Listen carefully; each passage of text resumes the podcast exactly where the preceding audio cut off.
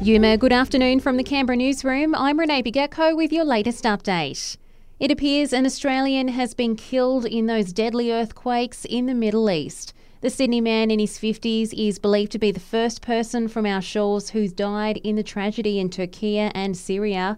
The death toll is now hovering around 12,000, and Turkish Ambassador Ufuk Geyser has told Nine that number will climb much higher. The enormity of the crisis is making uh, the aid uh, work uh, quite difficult. despite all those odds, they're doing their best. And the, as I've been saying, the window of opportunity for saving lives is closing. The PM has little doubt who's responsible for the shooting down of flight MH17 over Ukraine back in 2014. An international team of investigators has found strong but not conclusive evidence Vladimir Putin signed off on providing anti aircraft weapons to the separatists who shot down the plane, killing 298 people. Anthony Albanese says the Russian president has form. This is a guy who runs an authoritarian regime that doesn't care about human rights, that doesn't care about devastation of communities, whether it be in Ukraine, whether it be the oppression of his own citizens. All four big banks have now passed on the RBA's cash rate increases. Both CommBank and Westpac came to the party today, confirming the full quarter of a percent rise will come into effect before the month is out. ANZ and NAB previously confirmed something similar.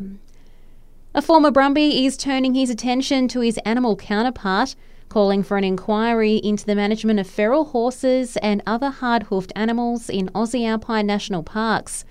ACT Senator David Pocock's motion in Parliament comes as Kosciuszko National Park sees a 30% jump in Brumby numbers over the past two years. The move has been welcomed by environmental groups.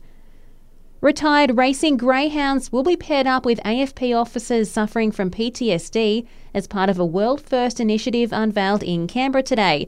Greyhound Racing New South Wales CEO Robert McCauley says the initiative will get the best outcomes for both the retired officers and the retired dogs. Our specially trained dogs can assist officers, retired police officers, recover and live with PTSD. And parents at the new Googong Public School had to get the kids back in the car and head home this morning due to a water supply issue. It's understood council work that was meant to take place overnight was delayed, which meant the school had to shut up shop for the day. And that's the latest in news. I'll have another update for you right here later this afternoon.